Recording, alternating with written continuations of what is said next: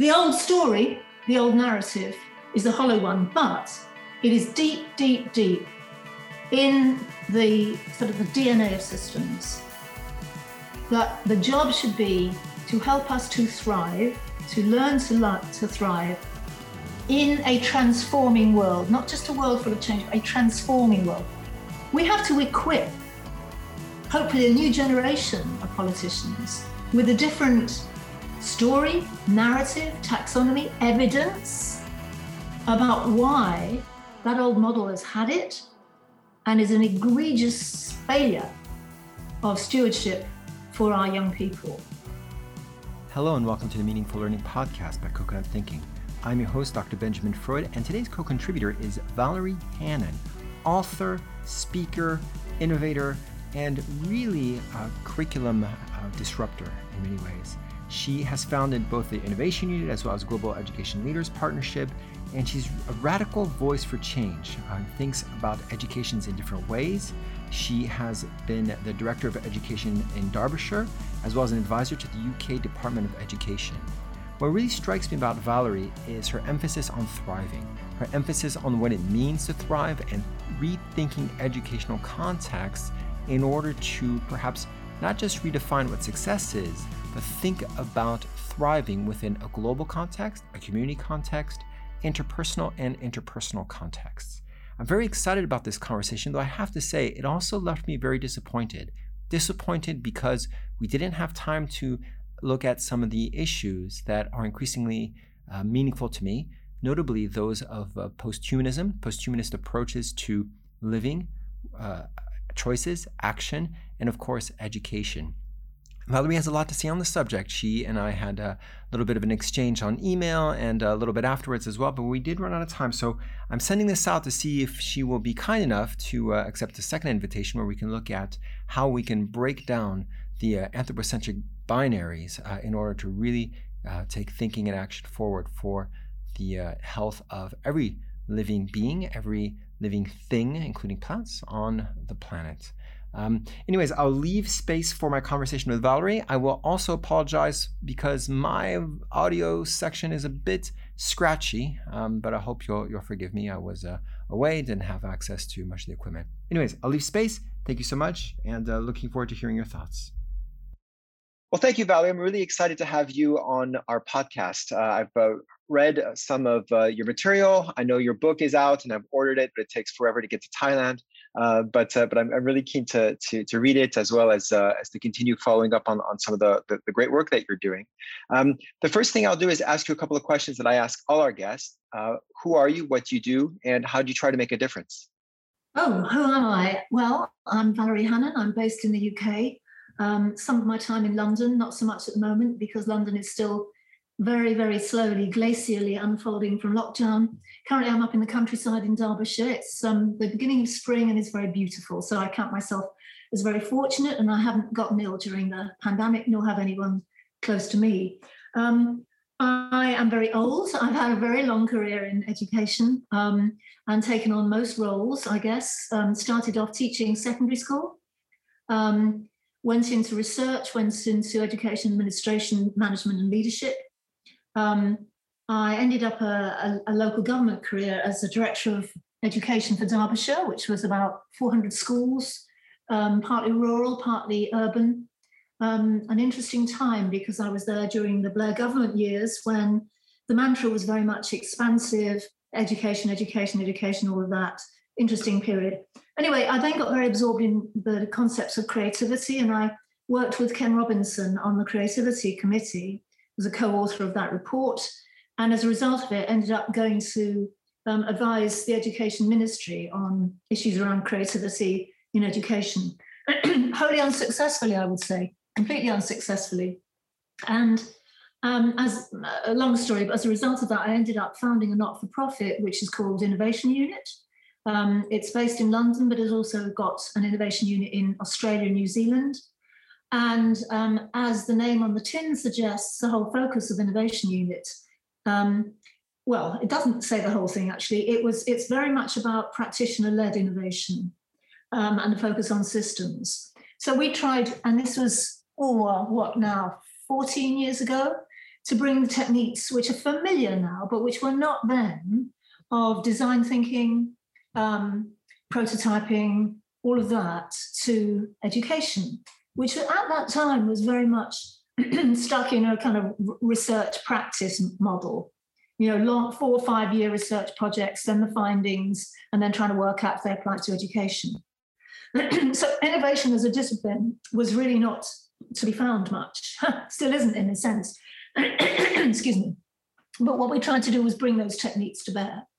Um, I don't, um, I'm not hugely involved in Innovation Unit now, and indeed it's doing a lot less work in education. It's much more involved in a series of societal challenges like mental health, like um, social care, um, like better dying, um, a whole range of things. Any case, um, although the Australia New Zealand Innovation Unit is very, very focused on, on education. So in the last, I guess, five, six years, I've become just an independent. I've served on a number of boards, but mostly I write and I speak and I consult. And I'm also a grandmother. And this shift in my life has created a new level of passion for me about the future of education. And I mean that very seriously because till I drop dead, I'm going to be trying to work harder and harder to create the kind of shift that I, uh, with every fiber of my being, know is needed in education. And one of the things about education that is uh, thrown around as a word, just like in politics, there, there are words that are thrown around, it's learning. And I mm. ask every guest, uh, every, I shouldn't recall as a guest, every, every uh, uh, contributor to the podcast, uh, how, how they define learning in, in an effort to try to see if we can have this shared understanding. So how do you define learning? Benjamin, it's a good question. And um, uh, I think it's always a good thing to ask fundamental questions like that. just in parenthesis, I'll tell you why. It's because I ended up um, doing the work I'm doing now because about six years ago, I got asked to write a paper called, excuse me, got a sore throat today, called What is Learning For? And I, I first of all, I refused. I said, well, that's a damn fool question. It's absolutely obvious what learning is for. But as I started to think about it, I realized actually it was not. And we seriously needed to rethink purpose. So I like the fact that you're asking fundamental questions. So my answer to that, I suppose, I mean, the, the, the technical definition, of course, is any process of acquisition of understanding, knowledge, skills, behaviors, attitudes. And uh, that's sort of fine, but was also rather passive and restricted for me. So I suppose I increasingly think of it Oh, by the way, we need to understand as well that whilst it was once defined as a, as a personal, as a, a, a trait confined to humans, we now talk about machine learning. So there's an interesting definitional issue there. But also increasingly think about plant. I mean, it's clear animals learn, very clear, um, but also plants. So um, I think these understandings cause us to ask the question more holistically. And I suppose I think of it increasing as any form of growth um, affecting significant change.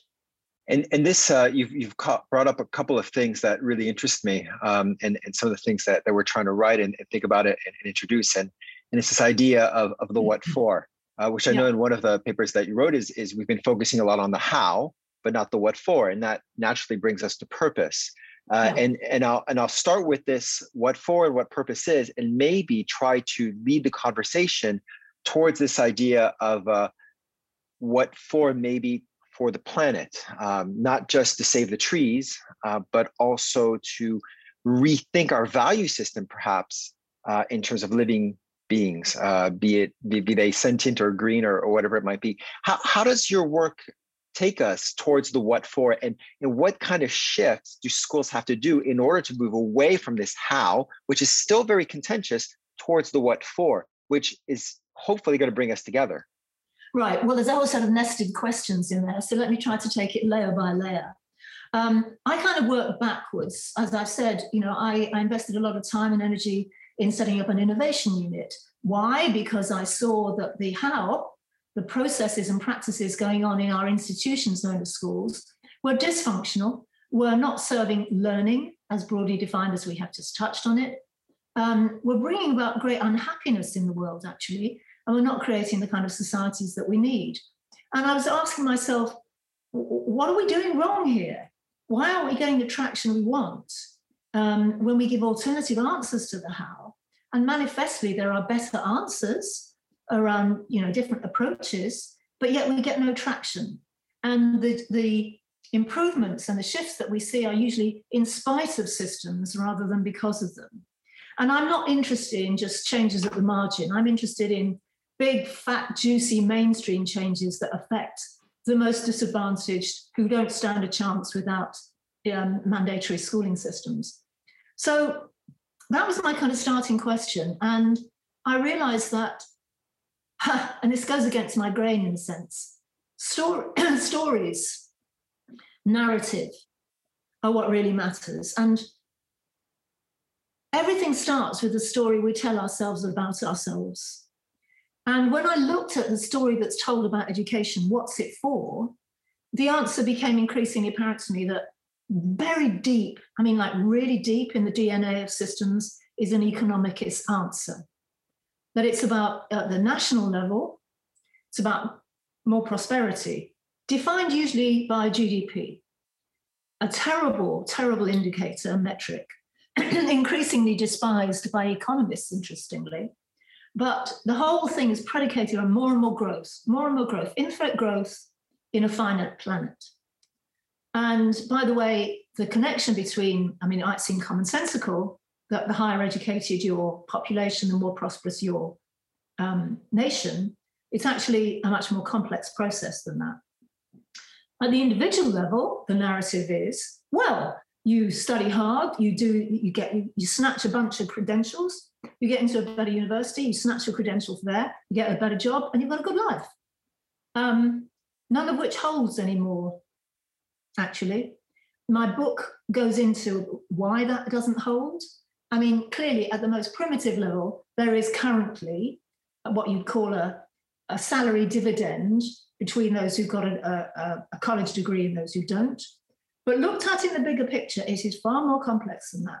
and most of all, most of all, that kind of model um, really casts into the kind of darkness the proportion of your population, whether it's 50% in the UK, US, or whether it's uh, 84% in Hong Kong, into the non degree category. You don't really count, you know, who are very much second status. And there's a fantastic book, if you don't know it, I do recommend it, by Michael Sandel called The Tyranny of Merit, in which he shows how that process, that, that alleged meritocracy, brings hubris to the winners and a sense of indignity and humiliation to the losers. And he even talks about the wounded winners, because in a sense, nobody wins from that sort of system.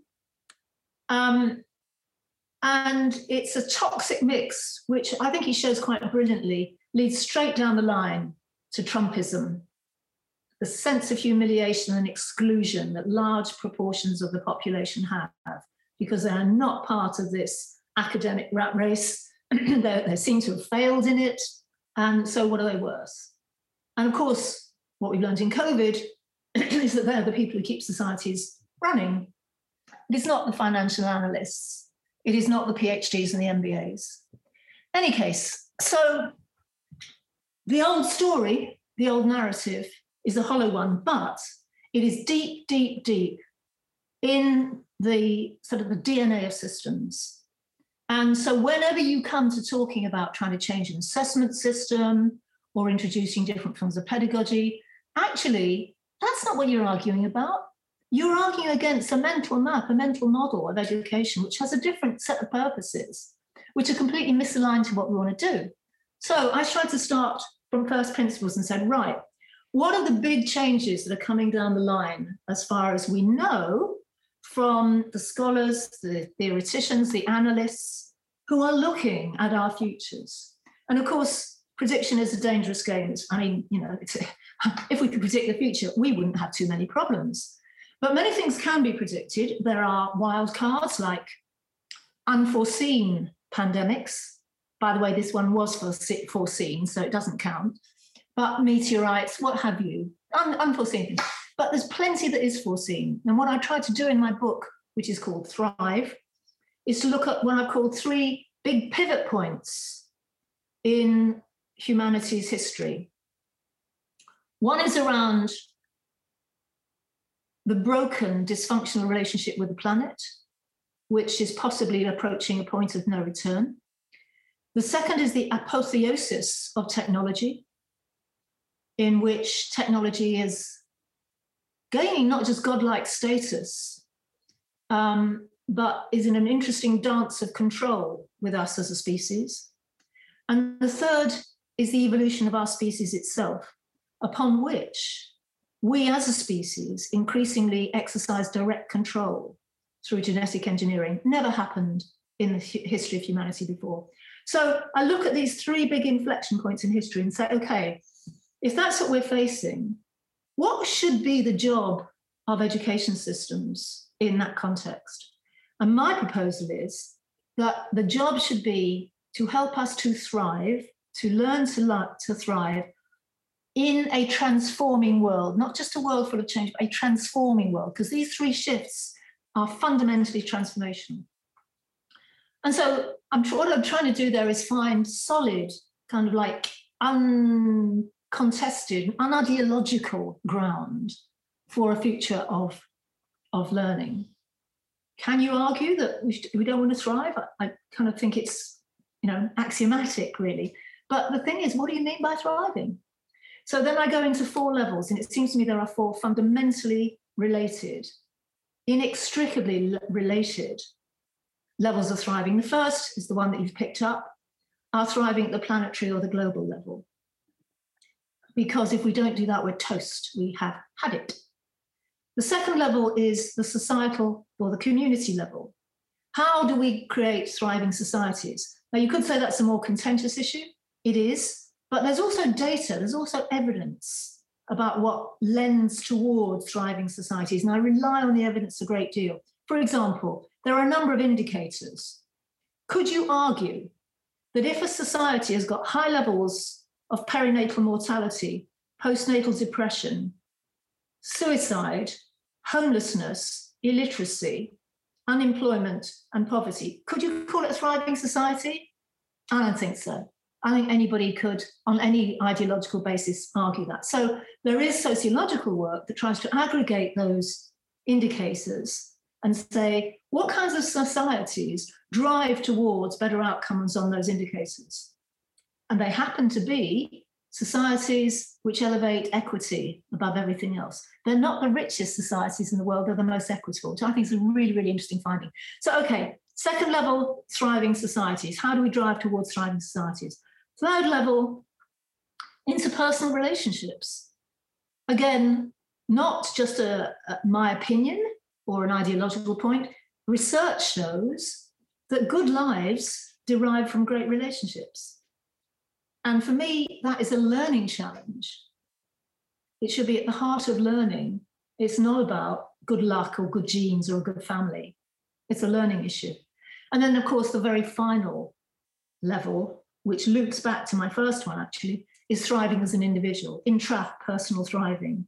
How can learning, organized learning, drive towards enabling young people to acquire sound mental health, um, a sense of pur- personal purpose, um, a sense of meaning, a sense of peace, um, knowing who they are, as well as personal physical thriving, knowing how your body works, knowing what in dietary terms really suits you, knowing how to find the right exercise regime for you. It seems to me that kids leaving school would have an absolute entitlement to know their body like as if they'd been given a user's manual. You know, it took me 40 years to discover I couldn't I couldn't tolerate caffeine. I mean, seriously, uh, in school, we ought to be enabling a young person to get to know themselves in the fullest way. And part of that is through nature. And so that brings me back full circle to our relationship with the planet. And of course, one would simply look at, well, I mean, you know, I can cite some of the data which shows how manifestly, how egregiously we're failing on these indicators. You look at the epidemic of mental health, mental ill health, suicide rates, not just because of COVID, um, self harm, depression, anxiety amongst young people. In the UK now, a third of 11 year olds are obese, clinically obese, and that's not uncommon. Um, so the issues are so interlinked, it's a fascinating piece, but I, I think I found it helpful in putting this to educators to say, think about thriving at all these four levels because they're so intimately connected. There's an evidence base for putting them forth. And if you accept that, then they lead to very different learning goals. And so, what I try to do by the end of my book is to say, throw out there, here are some new learning goals. I probably haven't got them right, but at least let's debate them. You know, let's debate them. So I've thrown them out there for debate. And I mean, I can take you through those if you like, but it's from those that you then say, okay, what are the practical consequences for the how? And the book, by the way, contains, I don't know how many, 40, 50 Pathfinder examples of schools who are working on exactly these challenges. And that's the question. These schools, are they going to be independent? And by independent, I mean independent schools, but independent from the system, or is there room to change within the system? It seems to me that it's um, just keep going against the grain, against the grain, against the grain. That maybe it's about declaring independent and saying, fine, you do your thing, we'll do our thing. Uh, because it, it there comes a point where there's just very little common ground and, and so much energy is spent doing these debates. But at the same time, how do we go get around and and and, and spread these uh, these ideas, these thoughts, these, these movements? What what are your thoughts on, on whether it could work within the system or whether it has to be broken out of the system? Well, I'm tired of doing work that's in the margins and, and beautiful exceptions. Um, and I know them all over the world, and they're terrific. And quite often they've done exactly what you've suggested. Um, become quotes free schools in whatever so that they can take this path. And I'm, I'm not devoting the rest of my time to that. They're fantastic as exemplars and they're essential. I, I call them in my book pathfinders because that's how i think what they're about. But what i'm about now is the systems. I said that right at the beginning of our talk. Because um, you know we have to this is urgent. We have to harness the resources, the multi billions that go into state education systems to change direction and start to enable young people from wherever they come, and particularly the most disadvantaged who stand the least chance actually, to have access to a different form of learning. And so I come back to this issue of narrative. My, I mean, it comes down to your theory of change, really, Benjamin. My theory of change, as I've said already, is that narrative and the story we tell ourselves is critical and purpose is critical. And so I think what we need to be doing is try to influence, or I put it this way try to build the public will for change. And politicians, I've realized, are kind of stuck in an echo chamber, telling the old story, as I've just said it out. And they don't tell it, they take it for granted for fear really that if you if you go beyond that you're you're ridiculed as some old flippy floppy hippie you know not hard nosed understanding what education is really for. So we have to equip hopefully a new generation of politicians with a different story narrative taxonomy evidence about why that old model has had it and is an egregious failure of stewardship for our young people. And so my work now is, is trying to put out there in the public domain, wherever I can find a platform to get these ideas out, but particularly focusing on upcoming politicians to say, you know what, education isn't usually even important in political dialogue. I mean, if you look at any kind of uh, any political manifesto, notwithstanding the likes of Tony Blair saying education, education, education, usually that meant you, what it really meant was we just put more funding into the same old model. That's if it exists at all. Usually it's ninth or tenth down the agenda. And I want to elevate education to being really central to what we're trying to do as, as societies, as, as, a, as a species, actually. Um, and so my answer to your question is fine if people feel life is short and they want to get into you know, quotes beautiful exceptions and, and work out with the out, with the system. I get it. I understand why, but I think that's not going to get us where we need to be. And, and uh, to paraphrase uh, the Max Planck, the, the Nobel uh, scientist, the physicist, who you know who worked with the quantum theory, he said, uh, "You don't you don't try to convince people about your theories; they won't accept it. You wait for them to die out, and the next generation will accept it." And maybe there's a little bit of that, bringing on people who actually have are experiencing, you know, um, a different generational uh, set of, uh, uh, of challenges um, than than the politicians who may be in power now. Um, I guess my, my next question is, I mean, for in, in, terms of schools, and we talk about narrative. I mean, school itself is, is in many ways fiction. Uh, I mean, it didn't exist thousand years ago. It probably didn't even exist 500 years ago in the current system that we have.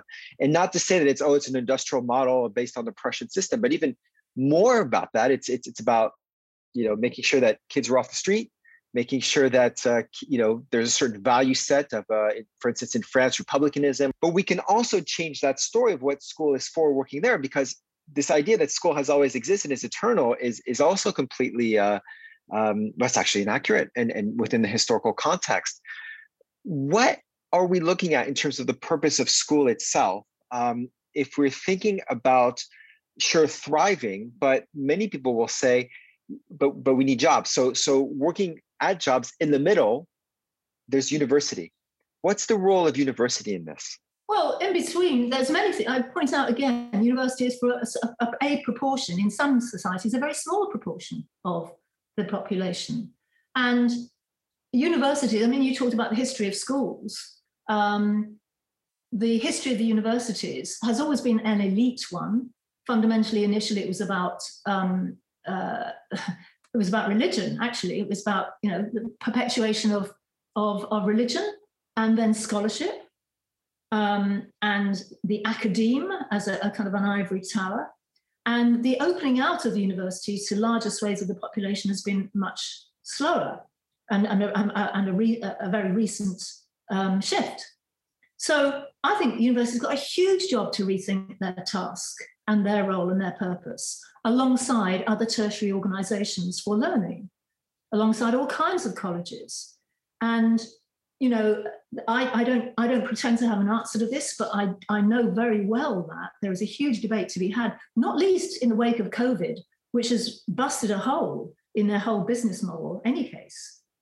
Um, and the way in which you know we can now zoom with any expert across the world. Um, so how does the old business model work for universities? So I think um, there's there's a massive debate to be had around what universities are to be, the role that they are to play. Um, by the way, I don't want to denude scholarship, but I also don't want to denude the idea of us all having vocational purpose, us all thinking about what is our personal purpose in life, and not doing a kind of a three year distant degree and then coming out of it and saying, oh, what am I going to do with myself? I haven't got the first, faintest idea. So that's a, a few random observations. Um, but I want to bring you back to the notion of the school itself. And because in the last, my latest book is not Thrive, that, that's just um, come out this year as a second edition. But later in 2021, my book called The Future School will come out, um, which deals specifically with these questions about the institution of schooling, which, as you remark, as you opened up this question, has had a whole range of functions since since the ancient Greeks. Actually, the, the ancient Greeks did have little schools, um, less building based. But anyway, I've traced a very brief history of the notion of the institution of school from you know open air schools, schools of the air, um, and so on, particularly in the light of the challenge from technology, in which, as we speak, possibly Elon Musk or Jack Ma um, or Jeff Bezos is plotting a very different future in which the institution is no longer required at all. The thing is completely disintermediated and everything can be done through your tech. Well, you remarked on keeping the kids off the street. And in the old discussions about the functions of schooling, it used to be pejoratively called the custodial function, like, you know, who cares about that? Well, I tell you what, during COVID, everyone discovered that they really did care about that. It really does matter. And I think what's shifted is that on the one hand, we want to be able to say kids ought to be able to go to a different place, a different space outside the family, and parents to know that they're safe and that the parents or the caregivers can conduct their adult lives confident of that, but doing whatever it is that gives their life both purpose, meaning, and income, and so on. So let's not be too sniffy about the custodial function. It's important, but I don't think we are now looking at the old rigid five days a week, eight till four or nine till four, whatever it is, but rather a much more blended, a much more hybrid approach, incorporating the tech, incorporating different spaces, which is why I talk endlessly about learning ecosystems, about other spaces and places that could be used for learning, choreographed by the school, guaranteed, if you like, quality assured by the school, who could see itself as a base camp for learning, a base camp for learning rather than the sole transmitter of knowledge which it transfers from one head to another. But I just want to finish this little set of remarks by saying I am passionately committed to the school as an institution. It chills my blood to think that this will be just wiped aside by the tech solution. Um, everywhere, you know, individual kids communing with their screen. Because if you look at the four levels of thriving I just talked about, I do believe that we need institutions as physical spaces where people come together face to face, not in the regimented way that we see now, but in a much more sophisticated and, and, you know, again, there's plenty of examples around the world where this is happening. It's not rocket science, but where they come together face to face, meet people from different families, different circumstances, different viewpoints. There are so few places, public spaces in our world now. The high street's going to be wiped out by the epidemic. And where are the spaces where people actually come together again and outside of their, their, their bubble, either of the home or the, or the computer? So I think that the school as a, as a physical social institution is absolutely critical to thriving societies, but only if it's redesigned. And that's where I get into the whole issue, which is the last part of my work in this last year around design principles for schools for the future. Well, listen, Valerie, I really want to thank you uh, for for talking with us, and uh, I'm going to leave you maybe a little bit of space to see if there's anything else that's on your mind or things that you're thinking about. You shared so much, but maybe things that uh, that you'd like to uh, to put out there that that um, that, um, uh, that that you find are important that maybe we haven't touched to. It's a little bit like the etc. section, um, but but always very important. Well, thanks for that. Um, no, no, I think I'd just say to your listeners, view, viewers, whatever, um, please look at the books, not because I particularly want to sell books. Nobody makes money writing books, I can tell you that. But because I want people to engage with the ideas. And I'd welcome people connecting with me. I'll, I'll go anywhere or, or, or Zoom with anyone in the world to debate these ideas and to try to get a different vision out there, which I know you're part of, Benjamin, but I say again, I think that the story we tell ourselves about ourselves, what all this is for, is the fundamental founding um, piece that we must get right before we can start getting into issues about the how, what curriculum, how assess. We're just we're just scratching the surface if we start there rather than upstream upstream with the fundamental questions. And the more people debate those fundamental questions, having conversations, in the classroom with parents, building the public will for change. That is what, for me, is the big prize. And I know I'm devoting the rest of my life for it anyway. Thank you so much. My pleasure. Thanks. This has been the Meaningful Learning Podcast by Coconut Thinking. I'm your host, Dr. Benjamin Freud. I'd like to thank Valerie for being a co contributor to the show. I really do hope uh, we'll have a chance to explore more uh, of her thinking, of her actions, of the way she will uh, do all her efforts to change the world. In the meantime, please uh, check out our website, www.coconut-thinking.design. We always look forward to your comments and thoughts and any kind of contributions you might have. If anyone out there is listening uh, has a view on how we can open up the educational ecosystem beyond the walls of the classroom, beyond the walls of the school, I'd be very interested in hearing from you. Uh, it's certainly something that uh, has been uh, piquing my curiosity and uh, taking up quite a bit of my thinking. In the meantime, thank you so much. Uh, look forward to um, having uh, our next guest, uh, Noah Sobe, who is part of UNESCO's uh, education, Futures of Education um, initiatives, and uh, that will come up probably next week. In the meantime, looking forward to uh, hearing from you soon, and all the best.